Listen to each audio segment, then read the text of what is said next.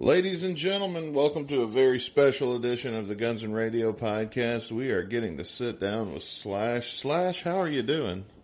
Um, I'm good. I'm good. I'm uh, just uh, hanging out. I don't think we should fuck around too much today. So, Chris, what do you think? We're going to hit the intro and just get right into it? Let's get right into it. All right, here we go.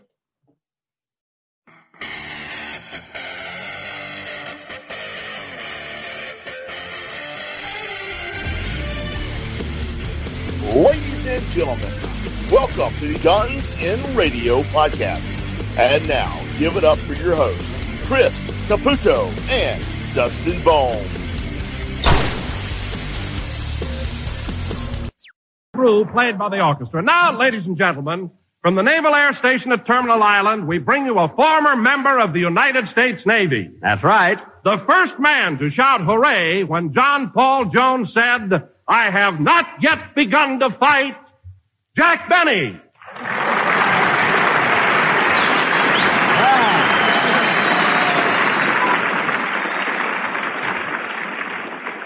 Yes, sir. Thank you, thank you. Hooray for Benny! Thank you, thank you, sir.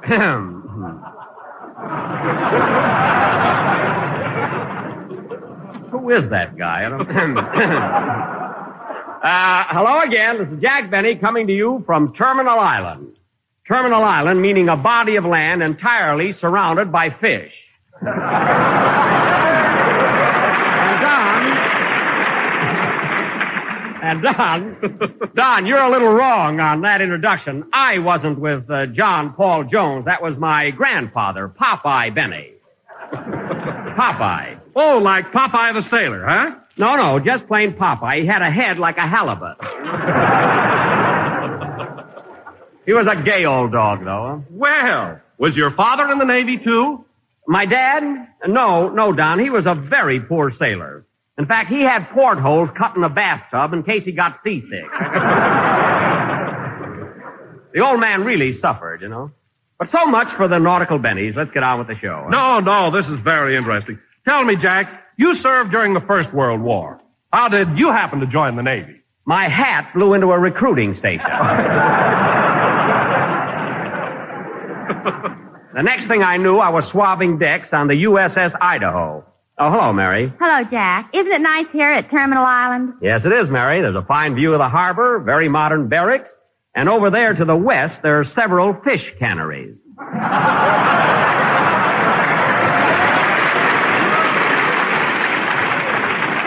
no, uh, no kidding. Fish canneries? Yes. Oh, is that it? I thought it was the program. Well, it's not. It's mostly mackerel. this program's okay. That reminds me. you sure were pretty stupid on the Take It or Leave It show the other night. What do you mean, stupid? I answered nearly everything Phil Baker asked me. Mary's right, Jackson. Oh, did you hear that show, Phil? Yeah, and when you fluffed on that $64 question, you embarrassed me frightfully. I, I embarrassed you? Why, certainly. You know, we're associated on the radio, and naturally, when you make a fool of yourself, it's, uh, it's, uh, what's this word here? Derogatory. It's derogatory to me. Phil, I'd give a thousand dollars if my tires were as thick as your head. anyway, that last question Phil Baker threw at me was plenty tough. What was it, Jack? Well, Uh, Phil Baker asked Jack to name at least 37 composers that try to finish, finish Schubert's Unfinished Symphony. no.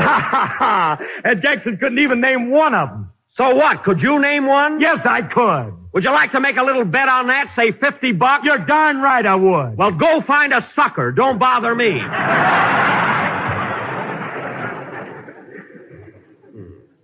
I want, I went on that program. I lost the $64, so let's forget it. But Jack, weren't you rather upset losing all that money?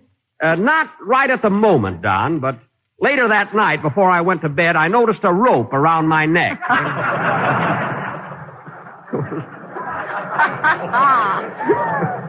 it was a, it was a close call. Now let's forget about me and have a band number for all these Navy boys. By the way, Jack, how come you didn't wear your sailor suit down here today? You told me you were going to. Oh, it slipped my mind, I guess. Slipped your mind nothing. Tell him what happened. Oh, forget it. No, no. Tell us what happened, Murray. Well, Jack hadn't worn his uniform for about ten years. Oh. So he opened the closet door, made a grab for his sailor suit, and the moths knocked him cold with a coat hanger. Somebody's been feeding those moths meat. They couldn't get that tough on wool. No, sir. Now, wait a minute, Jackson. That's unbelievable. Moths ain't that vicious. They're not, eh? One big fella zoomed right down on my nose, looked me straight in the eye, and said, I'm looking for Rommel. Which way did he go?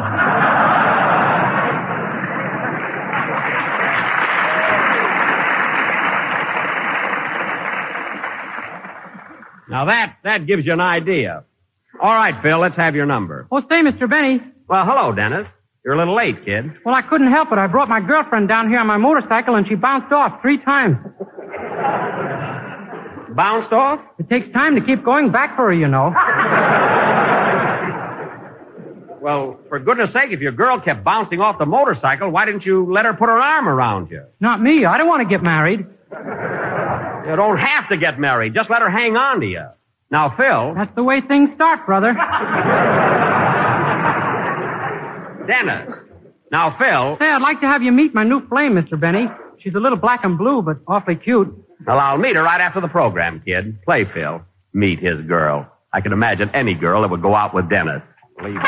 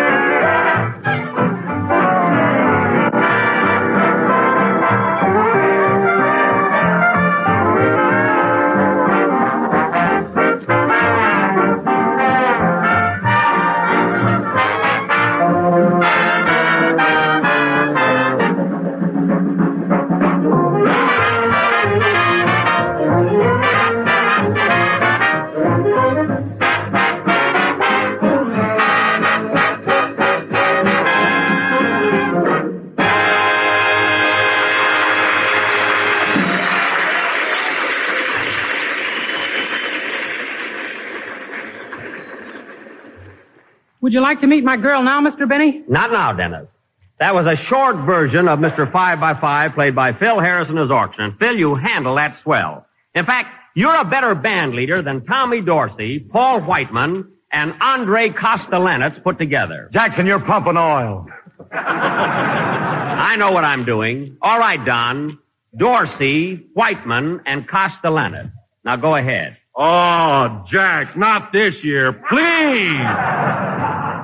This is a very good commercial. Let's go. Oh, very well, but I'll hate myself in the morning. Ladies and gentlemen, at breakfast time tomorrow, I want you to go into your kitchen and open your cupboard door, see? There's Dorsey. Dorsey. Good. That's Dorsey. Now, Whiteman. That's Whiteman. Don't give it away. This is terrific, folks. And take out a package of Grape Nuts Flakes.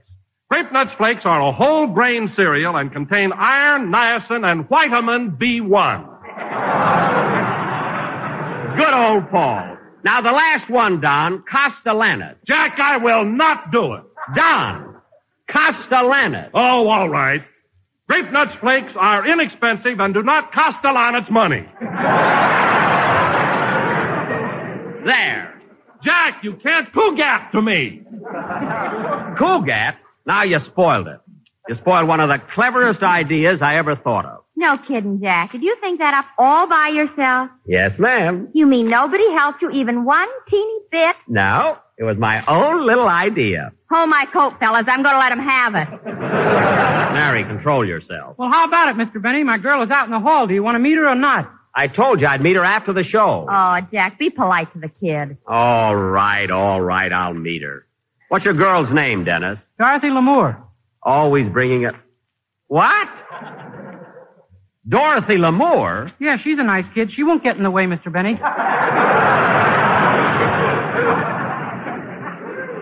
Dorothy Lamour? Well, bring her in, Dennis. Bring her in.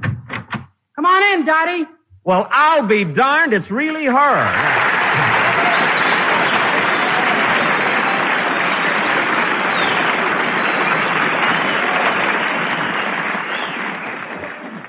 Say, Dorothy, this is a surprise. Oh, didn't Dennis tell you I was here?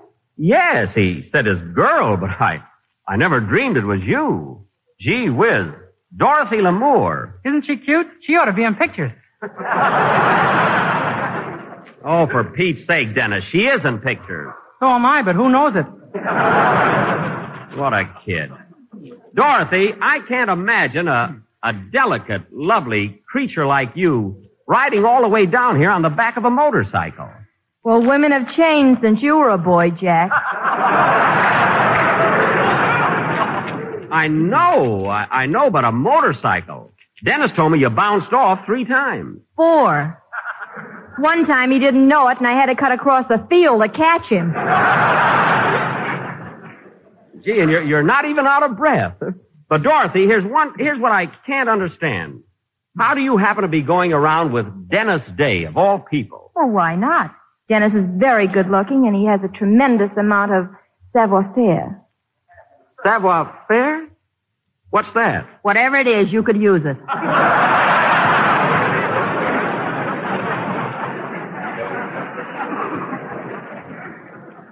Is that so? By the way, Dorothy, you know Mary Livingstone, don't you? Sure. Hello, Mary. I like your new hairdo. It's very becoming. Thanks, Dottie. I was noticing your hair, too. It's lovely. I worked all morning on mine and nobody even mentioned. it.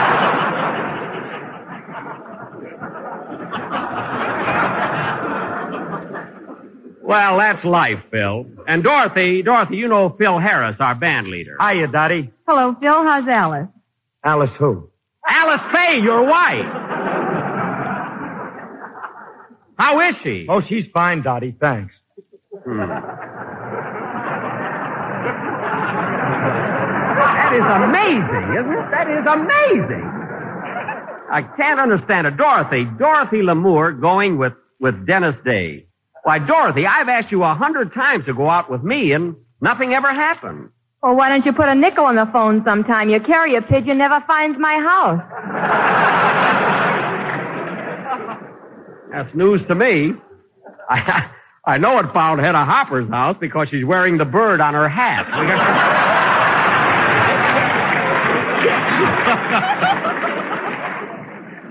but, uh, say, Dorothy, uh, Dor, I didn't know they would laugh at that. I thought it was just for us, you know. Uh, Dorothy, you, uh, you just finished uh, Road to Morocco with Bing Crosby and Bob Hope, didn't you? Yep. We've been on more roads than a Burma shave sign.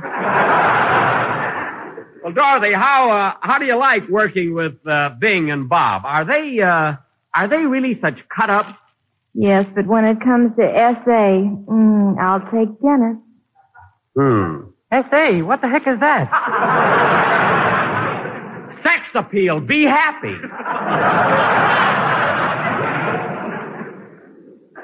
now, how about your song, Dennis? Okay, ladies and gentlemen, I will now sing Dearly Beloved, and I dedicate it to Miss Dorothy Lamour, who can ride on my motorcycle anytime she wants to. Gee, I I can't get over it. Oh, Dottie, sit here by me, will you, honey? Well, I was going to sit over there with Mary. You sit by me like I asked you to. All right, darling, all right. I can't get over it. What happened? Oh, well, sing, Dennis. Answer the phone, Dottie. I'll answer it. What's the matter with you? Hello? Hello, Mr. Benny. This is Rochester.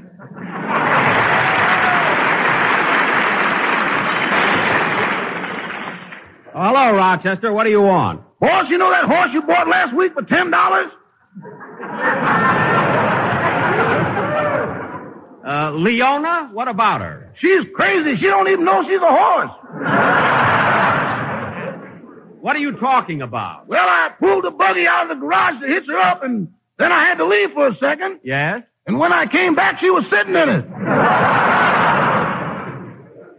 Leona was Leona was sitting in the buggy. Not only that, she's got her mane combed over one eye like Veronica Lake. now, Rochester, you get Leona hitched up. I want you to meet me at the Santa Fe bus station when I come in and be on time. You know, a horse and buggy doesn't travel as fast as my Maxwell. Oh, boss, come now. well, it doesn't. Now get Leona out of that buggy. Yes, but how? It's very simple. Put some oats in her feed bag, put the bag on the ground, and when she jumps out, grab her by the tail. I did grab her by the tail. And what happened? It must be a spare, boss. It comes off. You put that tail right back where you found it. Now, Rochester, I'll be home later and see what I can do. Goodbye. Goodbye. Hmm. You think that for ten bucks I could get a horse with a permanent tail? Sing, Dennis.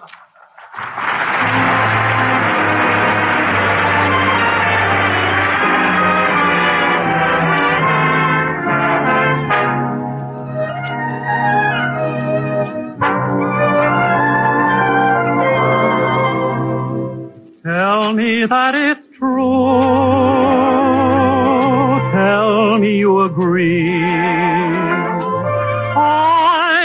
For you. You were meant for me. Dearly beloved, how clearly I see. Somewhere in heaven you are fashioned for me. Angel knew you. Angel voices led me to you. Nothing could save me. Fate gave me a sign. I know that I'll be yours come shower or shine. So I say,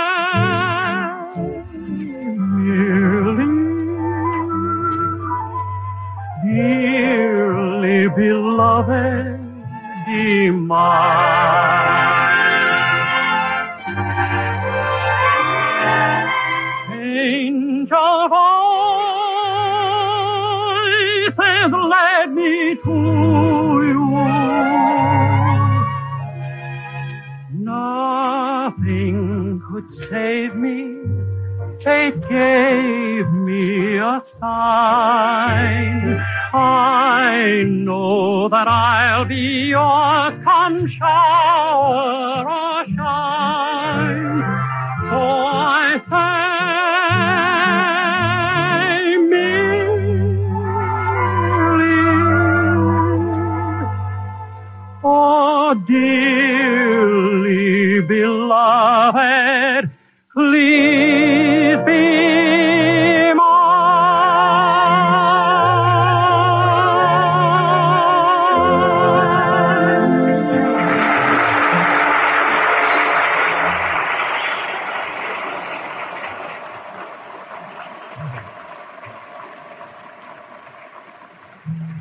was Dearly Beloved, sung by Dennis Day and dedicated to his girl, Dorothy Lamour.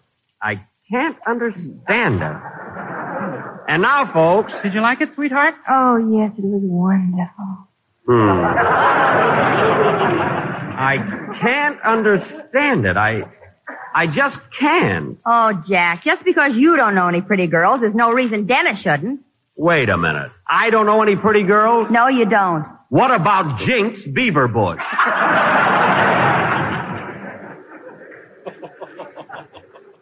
What's wrong with her? She's got teeth like a beaver and hair like a bush. Yes.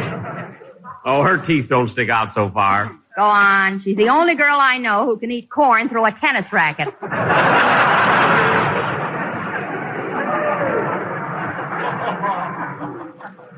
That I'd have to see.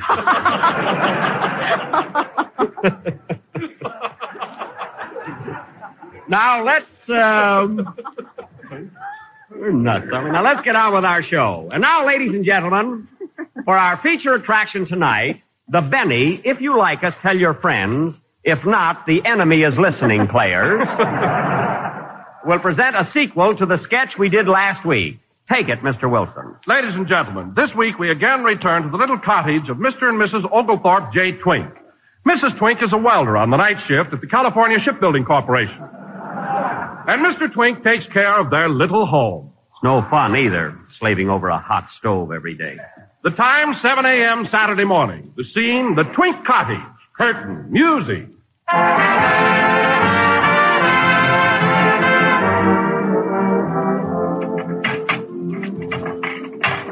Oh, dear. I hope I get these dishes done before Clarabelle gets home from the shipyard. I'm dreaming of a white Christmas. Just like the ones I used to know. Where treetops are glisten and girlies glisten. Well, here are the twins, Joe and Josephine. Hello, Joe. Hello, Dowdy. Hello, Josephine. Hello, Daddy. Well, it's a living Dorothy. Quiet. Well, kiddies, your mom will be home from the plant pretty soon and take us all out. It's payday. Oh, are we going to get boiled, Dowdy? No, we're going shopping. I'm a dreaming of a white Christmas. Just like, uh, help me with these dishes, Joe. Okay. I'm dreaming of a white Christmas, just like the ones I used to know. Oh, shut up. Well, it's Clarabelle. Hello, dear. Hello, Oglethorpe. Who are these characters? Those are our kids. Joe and Josephine. Oh, yes. Well, it's payday, dear. Give me my allowance. You got your allowance. Yesterday, when I was asleep, you went through my overalls. So what? I got a screwdriver, three bolts, and a bag of Bull Durham. I gotta have money for some clothes, darling. Look how nice Mrs. Leroy next door keeps her ah. husband dressed. Well, I've got a surprise for you, dear. We're all going shopping, and I'm going to buy you everything you need. Oh, goody. Come on, children. Come on, Clarabelle. We're all going downtown. We're all going shopping. We're all going shopping. We're all going shopping.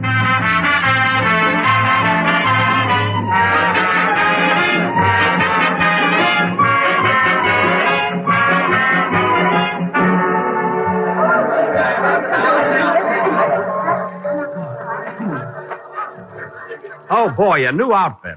What are you going to buy me first, Clarabelle? It's up to you. What do you want, dear? Well, I would like to have a, another pair of shoes. Oh, there's a nice pair, dear. Dr. Croveney's foot girdles. and they're only four seventy-five. Give me the money. Here you are. Uh, wait a minute, Oglethorpe. Yes, dear? Don't you think it'd be much nicer if you took this 475 and bought war stamps instead? Stamps for my feet?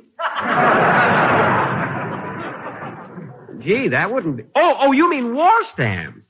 Well, I, I had my heart set on on new shoes. I'm sorry. You'll just have to make the old ones do. Hmm.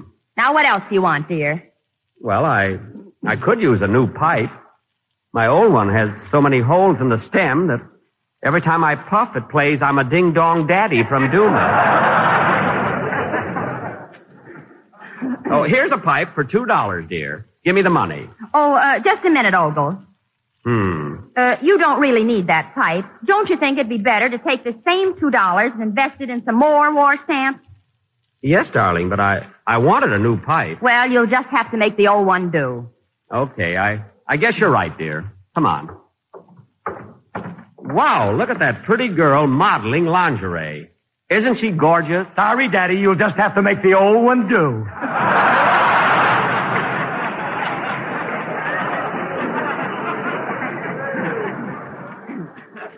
Joe, behave. Mama, I want an ice cream cone. I'll buy you a war stamp. You can lick that. Okay, make it vanilla. Now, let's see. What else do I... Where are you going, dear? Oglethorpe, you wait here for me. I'm going to take the twins upstairs and let them look at the toys. Okay, Clarabelle. I'll be right back. Here, hold my purse and don't lose it. All right, dear. Come on, children. Goodbye, Daddy. Goodbye, Dowdy, you old wolf. Well, all I can do is wait for him, I guess. I'm dreaming of a white Christmas, just like this. Gee, I've I've got Clarabelle's purse, and it's it's full of money. Just like the ones I used to know. Hey, wh- why don't I take this money and, and buy something for myself while, while she's upstairs? Yes, sir, I'll do it. I'll buy everything I want right now.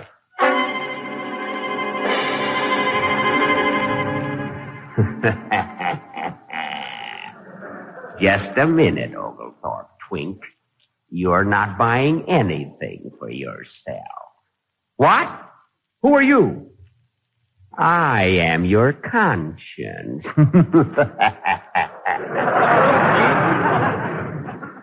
My conscience? Gee, I haven't seen you since the Del Mar racetrack closed.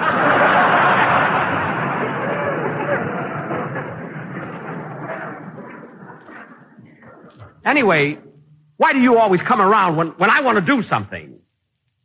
I'm always turning up, just like Eddie Rickenbacker. well, listen, Conscience. Clarabelle's making a lot of money, and I don't see why I shouldn't spend it. A lot of people make money now. But if they're not careful how they spend it, we'll have inflation. gee, gee, I never thought of that. What should I do? See that pretty girl in that booth over there? Yes. That's Dorothy Lamour. And she's selling war bonds. now you go over there and buy one. Okay. Okay. Don't push me. I'll buy a bond. Oh, Miss Lamour. Miss Lamour. What can I do for you? I've got $18.75 here, and I'd like to buy a war bond. Here you are. Well, you know, with every war bond I sell today, I'm giving away a great big gift. All right. Give me one. You stay out of this.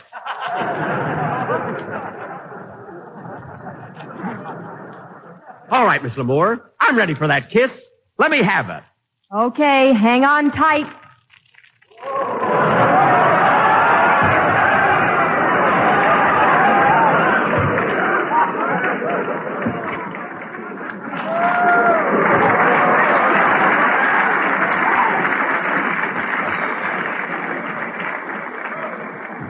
Boy, that was wonderful. Give me another one. Another one? You're on the floor now. Oh, I want another one. Give me one for my conscience.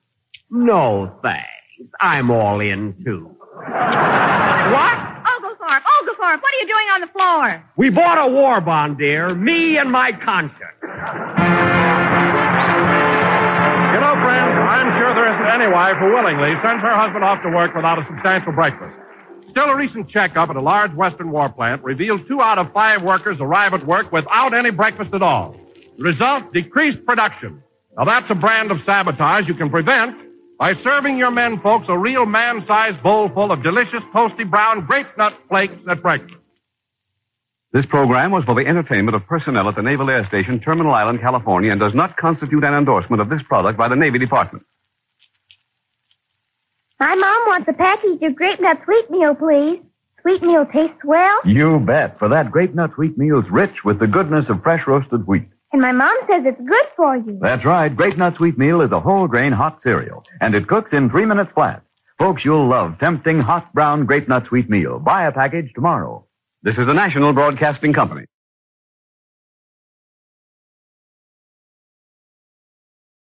The Grape Nuts and Grape Nuts Flakes program starring Jack Benny with Mary Livingstone, Phil Harris, Dennis Day, Rochester, and yours truly, Don Wilson.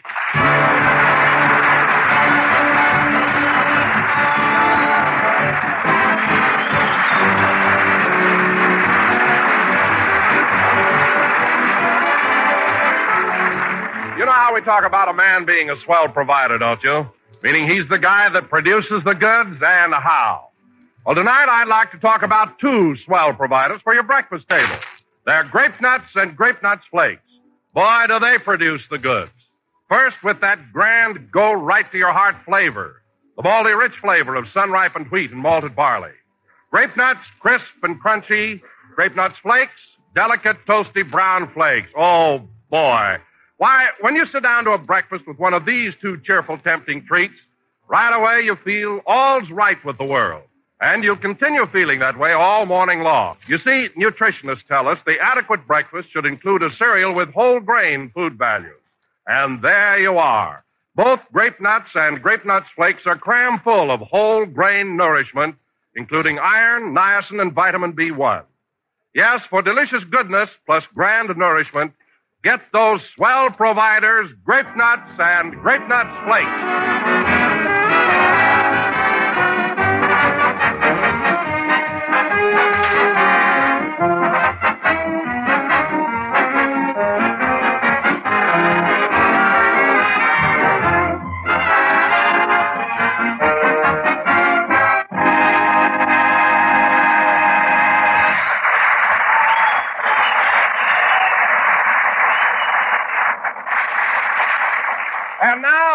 And gentlemen, as our show opens today, we move the clock back a few hours and take you to Jack Benny's house, where Jack is entertaining his friend Groucho Marx, and Rochester is busy cleaning up the library.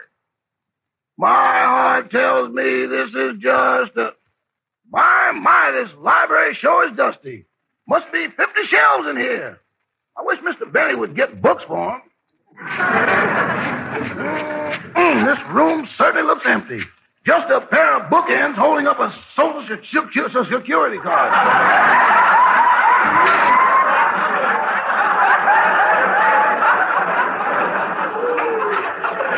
My heart tells me this is just a fling. Yet you say our love means everything. Do you mean what you are?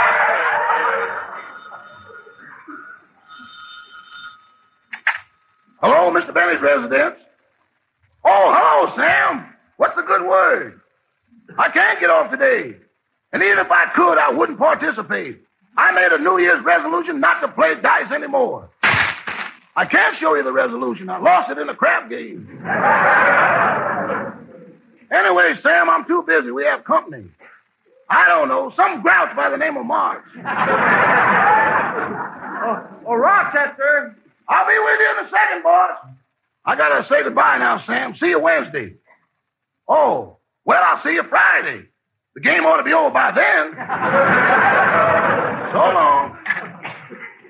Rochester, we're out in the patio. Coming! Boy, that was a tough game, wasn't it, Groucho? Yeah. I, I never thought you'd beat me.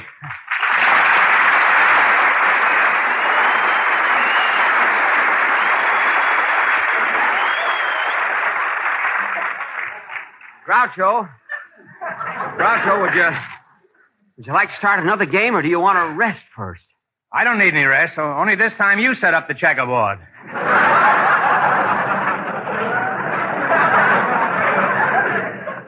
Okay. Of course, I could get Rochester to set it up. No, no, that way we wouldn't get any exercise at all. That's right. Did you call, boss? Uh, Rochester, Mr. Marx and I just finished our game. We'd like a drink. I want a Coke. What would you like, Groucho? Right now, I'd like Hedy Lamarr, but my sponsor wants me to say Blue Ribbon Beer.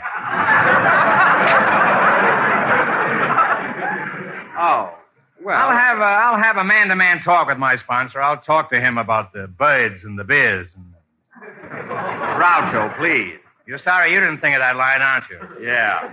Well, that makes two of us that are sorry. Come on, Groucho, let's play. Which checkers do you want this time, the blacks or the reds? Doesn't make any difference, Jack. I'm colorblind. Colorblind? Sure. The minute I came in, I gave my coat to you and shook hands with Rochester.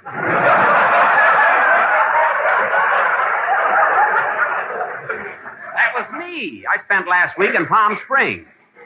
I couldn't get a room, so I had to sleep out in the sun. Well, that wouldn't be so tough if you combed your eyebrows down over your eyes instead of up over your scalp. I never thought of. I never thought of that. I didn't think of it either. I just read it here in the script. I read anything they put in for me. What? Yes, sir. Here's your Coke, Mr. Benny, and Mr. Marx, here's your bottle of beer. Thank you, Rochester. That'll be 15 cents. Rochester. Mr. Marx happens to be my guest. Oh, oh, I'm sorry, Mr. Marx. There's no charge for the beer. Thanks, thanks. Say, how about a bottle opener? That'll be 15 cents. Rochester. Jack, I thought the ticket I bought at the front door covered everything. It does, Groucho. Now here, uh, here's your drink. Fine looking beer. Glass of grape nuts with a head on it. Oh, Wish I could say as much for you.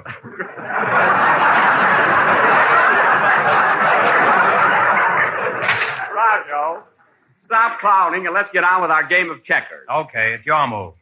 So it is. So it is. Let me see. I think I'll move this man. hmm. No, I I think I'll move this one. What have you got there, a butler or an outboard horse? What? Oh, oh, now let me see. Oh, yes, I think I'll move this checker. Don't! Huh? Don't throw bouquets at me! What? It's a very subtle game. Now let's see. Maybe if I move this one. Wait! Huh? Wait till the sun shines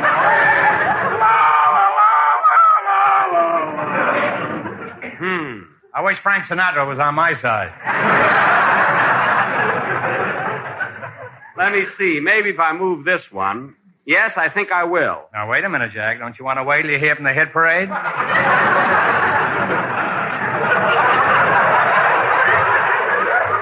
Now, wait a minute. Oh, I know. I'm going to move this one. My eyes tell me that is not the one.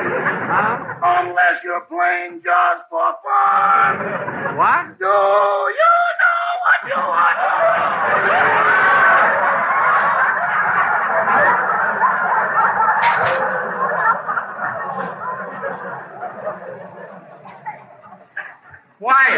Rochester. I'm, I'm trying to concentrate. This is the first time I've ever been to a checker recital. Now, let's see. I'd have been better off if I paid for the beer. Say, Jack, we each have eight checkers left. Uh, how about doubling the bet? Well, oh, I don't know. All right, let's leave it a nickel. Yeah, if we make it any more, it takes all the fun out of the game. Oh, say, Groucho, look, at before we play any more, I want to show you a trick. Watch me, watch me balance these five red checkers on my fingernails. Look. Hey, that's a pretty good stunt. Uh-oh, boss. Here comes your crazy boarder, Mr. Billingsley. Oh, yes. Hello, Mr. Billingsley. Hello, Mr. Benny. Getting a manicure, I see. No, no, I'm playing checkers with a friend of mine. This is Groucho Marx. How do you do, Mr. Billingsley? Now, don't tell me your name. Let me guess. It's Groucho Marx. I'll get it. I'll get it. Give me time. Mr. Billingsley, it's Groucho Marx. Marx, M-A-R-X, M-A-R-X. Pleased to meet you. I'm uh, LS-MFT. LS-MFT. Mr. Billingsley, if you don't mind, we're trying to play a game of checkers. Oh, then I'll run along. Goodbye, Mr. Benny. Goodbye. Oh, I haven't seen her in years. Come on, Groucho. Let's continue with the game. Huh? Say, Jack, uh, what's that peculiar odor I smell around here? Oh, that's my camel. I think I'll get one for my house. I need an excuse, too.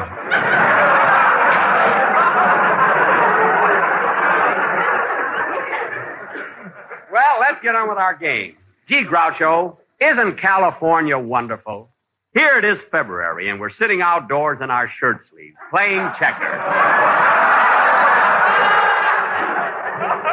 You're right, Jack. It's a beautiful day, not a cloud in the sky. Yeah? and say, isn't it... Groucho, isn't it funny how all of us radio comedians kid about the California weather? Yes, and try to make people believe that the sun doesn't always shine here. You said it. Go ahead, Groucho. It's your move. Now, let me see. Uh, I'll move this one. All right. Then I'll move here. Just a moment, Jack. That's off the board. Oh. Oh, oh then I'll move here. Go ahead, Groucho. Now, let's see. Uh, I'll move this one. Well, that makes me move this one. That is a pretty clever move, Jack. Now, uh, let's see. Uh... Well, I'm afraid you're going to lose this game, Groucho. Oh, I don't care, Jack. Just sitting here looking at you is sheer ecstasy.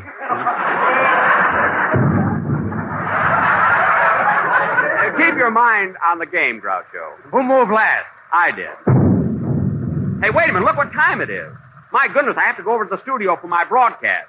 Say, Groucho, do you want me to drive you home? No, thanks. I'll just wait here and catch my house as it floats by.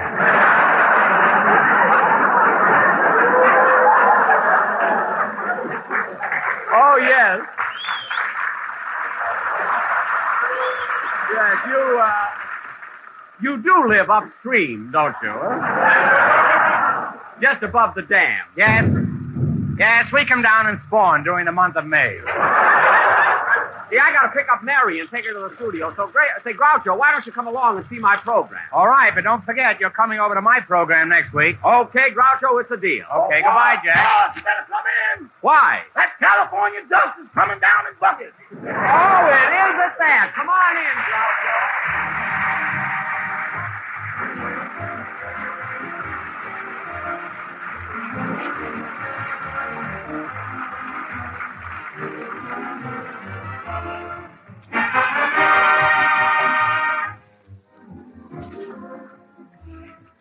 Butterfly. Butterfly. Yes, Miss Livingstone? Uh, Mr. Benny's picking me up in a few minutes, and I don't know what dress to wear. Well, You think it'd be all right if I wore my green dress with my brown coat? oh, it's all right with me if it's all right with you. Well, the only trouble is when I wear that green dress, everybody keeps looking at me. You should worry, as long as you got it on. I suppose so. Anyway, Mr. Benny always likes to see me nicely dressed at the broadcast. I wish he were here now. Well, don't worry. Your green dress looks awfully pretty. No, I'm not worried about the dress now. I'm thinking about the shoes. I don't know whether he'd like me to wear high heels or low heels. I think Mr. Benny is a low heel type. Butterfly, what do you mean? I mean, he'd like you to look shorter than him. Oh. Now take my boyfriend Jerome. He always wants me to wear high heels. Why? Does he want you to look taller? No, he likes to trip me. Trip you? Well, that's the most ridiculous thing I've ever heard. Oh, that must be Mr. Benny now. I better hurry along, Butterfly. See you when I get home from the broadcast. All right. Goodbye, Miss Livingstone. And I hope you'll be very funny on the program. Well, thanks, Butterfly. I'm glad you're interested. Oh, it's not that. But when you don't get laughs, I can't show my face on Central Avenue. Well, I'll try my best. Goodbye. Bye. Mary, hurry up. We'll be late for the program. I'm coming. I'm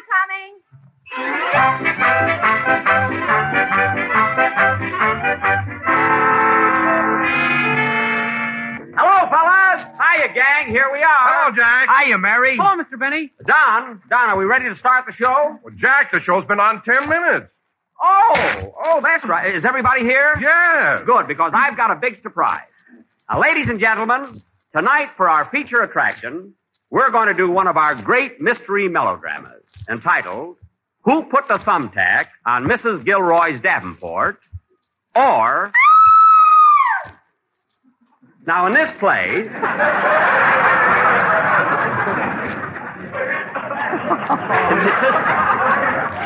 In this play, I will once again be that master super sleuth, Captain O'Benny. And Phil. Oh, for heaven's sake, Jack. Every time we do one of these plays, you always want to be the captain. Yeah, why don't you let somebody else be the captain? All right, Phil, you can be the captain. I'll be the sergeant. Well, it's about time I got a decent part. All right, all right, you're the captain. And now, ladies and gentlemen, as the scene opens at police headquarters, the captain is found dead.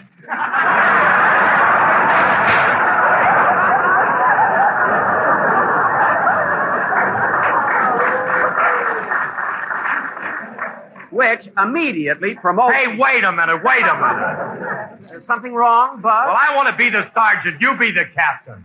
Well, if you insist, Phil, you're the sergeant. Now, Dennis, you're going to be my expert on fingerprints. What's a fingerprint? Look, kid, when you put your hand on a doorknob, pull the door open, and go inside, what do you leave on the doorknob? My glove. It's too big for me. I don't mean that. Oh, I'll explain it to him, Jack. Look, Dennis, did you ever see Mr. Benny eating in a restaurant? Yeah. Well, a fingerprint is what he leaves on the table for the waitress. Very funny. Who told you that, Joe? A waitress. I know. Phil, you and Dennis will be my assistants, and Don, you're going to be the murdered man. The murdered man? Yes. You don't mind, do you? Hmm, oh, no, not at all. But tell me, Jack, do I get killed before breakfast or after? Oh, Don, what's the difference? What's the difference? Are you crazy? Don. Why, if I'm killed before breakfast, I won't have a chance to eat those toasty brown sweet as a nut grape nuts flakes. I know, Don but... Let me die after breakfast, then I can act.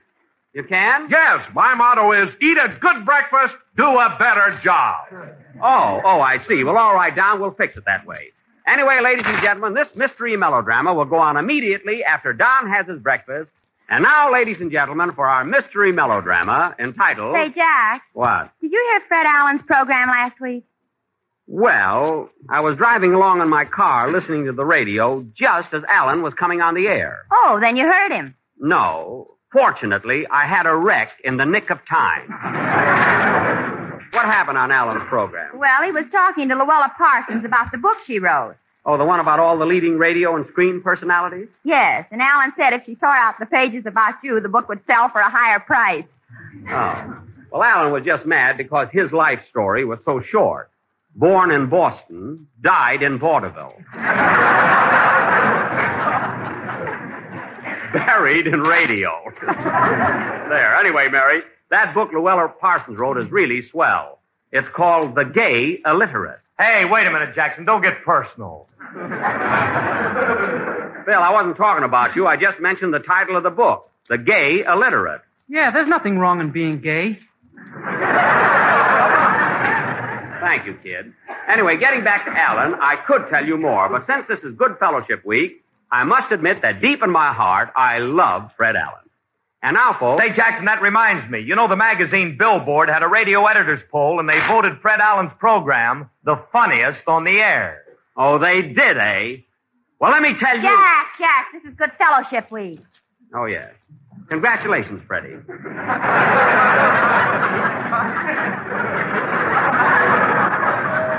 and now, ladies and gentlemen, for our thrilling mystery melodrama entitled The Gilroy Murder Case, or He Must Have Been a Sword Swallower Because the Stabbing Was an Inside Job. that sounds like a Groucho Marx if I ever heard one. huh? The scene opens. The scene opens behind closed doors. The scene opens behind closed doors at police headquarters, where we find that rough, tough, hard-bitten super sleuth, Captain O'Benny. Curtain. Music.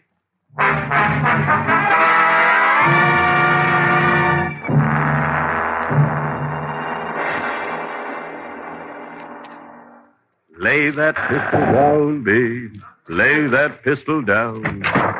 Captain O'Benny. Woo! I wish you wouldn't scare me, O'Harris. I'm alone here, you know.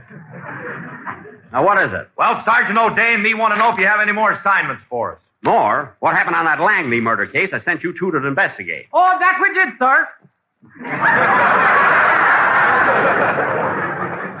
That's right, Captain. We went over there, but we found the man dead. Good. What did you do? We buried him and went home. Fine bunch of assistants I've got. Now listen, men. I'll take it. Hello, Police Captain O'Benny speaking. Oh, Captain, Captain, this is Mrs. Gilroy. Yes? Come over to my house at once. My husband was murdered. Murdered? When? Now.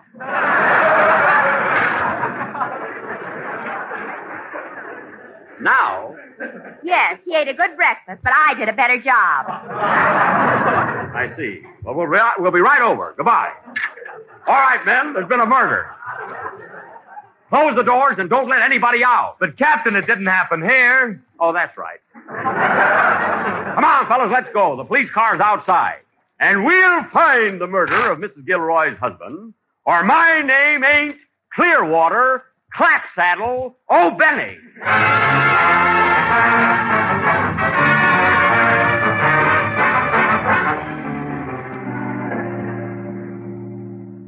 This is the house, man. Hmm. There she is now. We're the police. Are you the widow? Yes. Oh, poor Donald. He was such a good husband. Oh, Donald, why did you leave me? I know how you feel, Mrs. Gilroy. And what an ordeal I'll have to go through. You see, Donald loved my voice, and I promised him I'd sing at his funeral tomorrow. We're going to bury him today. Quiet and cut out the dialect. Oh. I hope he hears me. Oh, my poor Donald. You, you promised your husband you'd sing at his funeral? Yes. Maresy dosey dosey dosey little lampy divey, if yippy divey too, wouldn't you? Oh, poor, poor Donald. I'm sorry, man. Hey, Chief. What? I happen to know that yesterday Mrs. Gilroy took out a million dollar insurance policy on her husband. Uh-huh. Then she went out and got herself a pistol permit. Then she bought a sharp knife, an axe, and a pound of arsenic.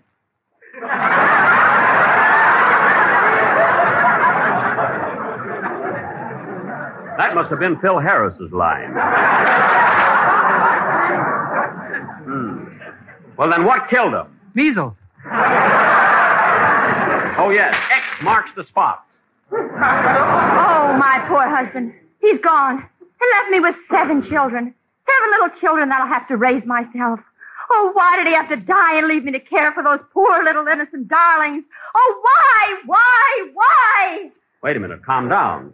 You haven't any children. I know, but this is the week of the Academy Award, and I thought I'd make a stab at it. Well, forget about it. Come in. Say, I understand that a man was murdered here a couple of hours ago. That's right. What do you know about it? Nothing. I just want to rent his room.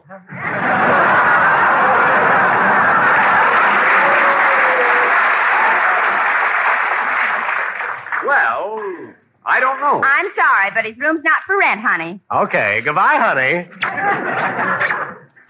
Aha, my first suspect. What are you talking about? I never saw that man before in my life. And why did you kiss him? This is good fellowship week.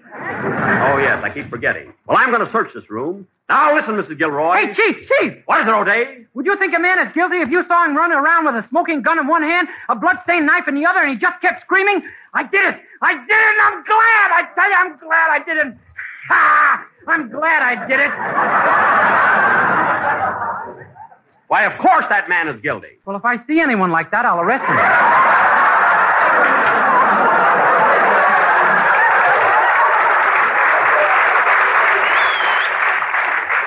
That O'Day is a great detective. Now listen, Mrs. Gilroy. I'm going to search this room to find the murder of your husband. I'll look in this closet first. Ah, here's a gun. Put it in your handkerchief, O'Harris. In my handkerchief? Yes, then you won't erase the fingerprint. Okay. Now let's. O'Harris, what happened? I shouldn't have blown my nose with it.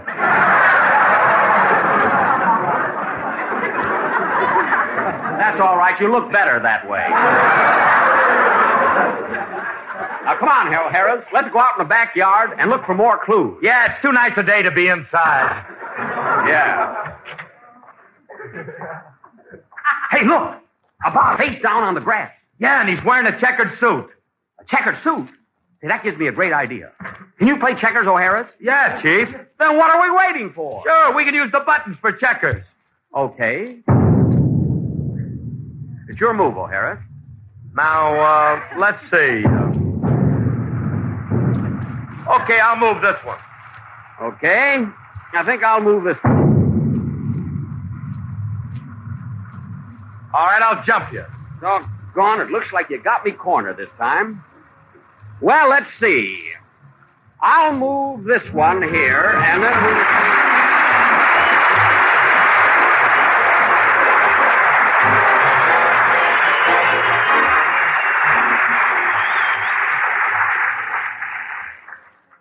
Wilson, you worked real hard in that mystery drama, so I'm going to help you out now. You're going to help me out? Yes, sir. I'm going to do some announcing for you. Folks, you just don't know how good breakfast can be unless you've enjoyed that malty-rich toasty brown flake cereal that's American favorite. Now, just a second, Rochester. You left out something. Oh, no, Mr. Wilson. Folks, if you've never tried this distinctive, distinctive flake cereal with the sweet as a nut flavor, you just don't Now, know. Rochester, you left out something. Oh, no, Mr. Wilson. Folks, you never tasted anything more delicious than that malty-rich goodness and that wonderful whole grain nourishment is something you need every day. But, Rochester, listen, and this is important. You've left out something. What, Mr. Wilson? What did I leave out? You left out the name. What's the name of this malty-rich, toasty brown flake cereal with the wonderful whole grain nourishment? Huh? Why, uh, Well, Rochester, I haven't heard you mention it yet. Mr. Wilson, when you say the malty rich, whole grain, flake cereal that's an American favorite, why, everybody just knows it's, it's, well, I gotta go now. I'll see you later, Mr. Wilson. Rochester, it's grape nuts flakes. Well, what do you know? So long, folks. Groucho, Groucho, I'll see you on your program next week. Good night, everybody. Good night. Aha and oh ho, if you crave something good, get hot grape nuts wheat meal. Ladies, you should. Aha and oh ho, if you want a real prize, then ask for the big new economy size. Yes, a bargain in quality and quantity, too, of the luscious hot cereal that's topped in flavor, full-bodied texture, real whole wheat nourishment. That's hot grape nuts wheat meal in the big 30-ounce economy size package. This is the National Broadcasting Company.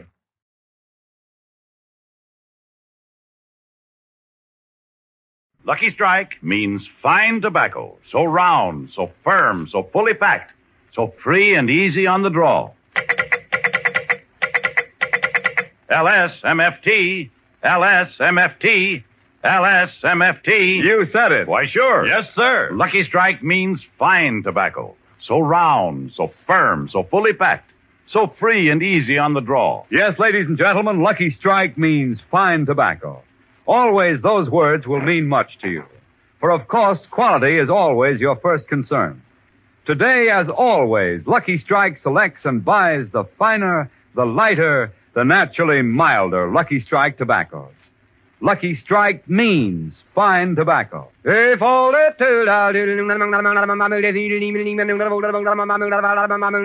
American.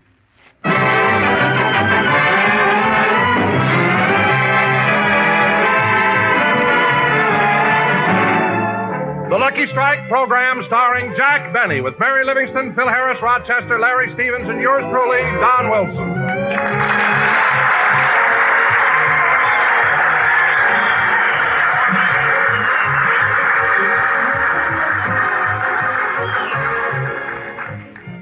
And now, ladies and gentlemen, we bring you a man whose name for years has been the epitome of show business.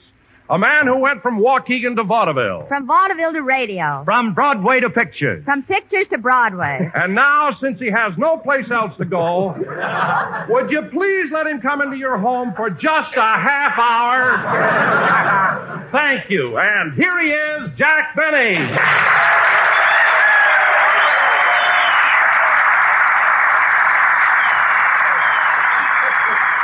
Thank you, thank you, thank you. Hello again. This is Jack Benny talking. And kid, you're absolutely right. I have been in show business a long time. Why, when I was playing the Palace Theater in New York, Nelson Eddy didn't even have the recipe for shortening bread. In fact, when I first started in show business, Charlie McCarthy was taking his physical to get into Sequoia. Well, I was in front of an audience. Hey, wait a minute, Jackson. Don't overdo it. If you want to know something, I was in show business before you was. What? I was in front of an audience when I was two days old. Two days old? Phil, that's ridiculous. Certainly. What could you do when you were two days old? I don't know, but people kept paying admission to see me. Oh, Phil. Stop making up such nonsense, Phil. I ain't making nothing up. I was a nincubaby baiter.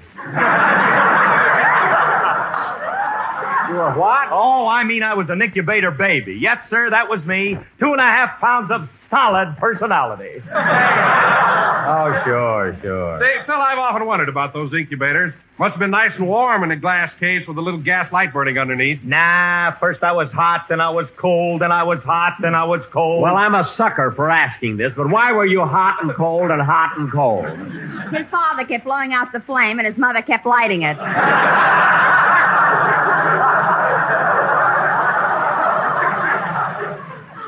Don't be ridiculous. That's exactly what happened. Phil, you admit that your father kept blowing out the flame and your mother kept lighting it? Yes, and it was a lucky thing I could reach up to that little glass door. Why? Who do you think kept handing my mother the matches? Now, wait a minute, Phil. You were two days old in an incubator. Where in the world did you get the matches? The day I was born. What? When the doctor grabbed me by the feet and held me up, I stole them out of his vest pocket. Oh. And he must have seen me do it because he gave me an awful whack. Oh, for heaven's sake.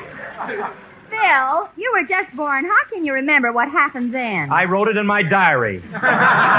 Well, that's the payoff. Phil, you can't even write now. How could you write when you were two days old? Maybe he dictated it. Yeah. That's exactly what happened. Sorry, did you ever hear such silly talk? Phil, Phil was just born and already he was dictating. I'll bet eight to five he had the stenographer on his lap. Eh, Phil? That's, exactly what happened. Then you don't have to invent a, a fantastic story just to make it sound like you've been in show business longer than I have. Maybe he was, Jack. Now, that's impossible. I was in show business before anybody.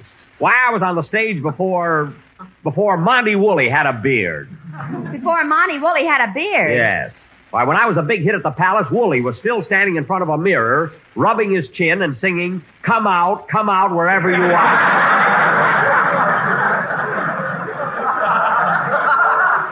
I'm telling you, kids, I've been in show business longer than anybody. Oh, yeah. How about C. Aubrey Smith? You mean little Aubrey?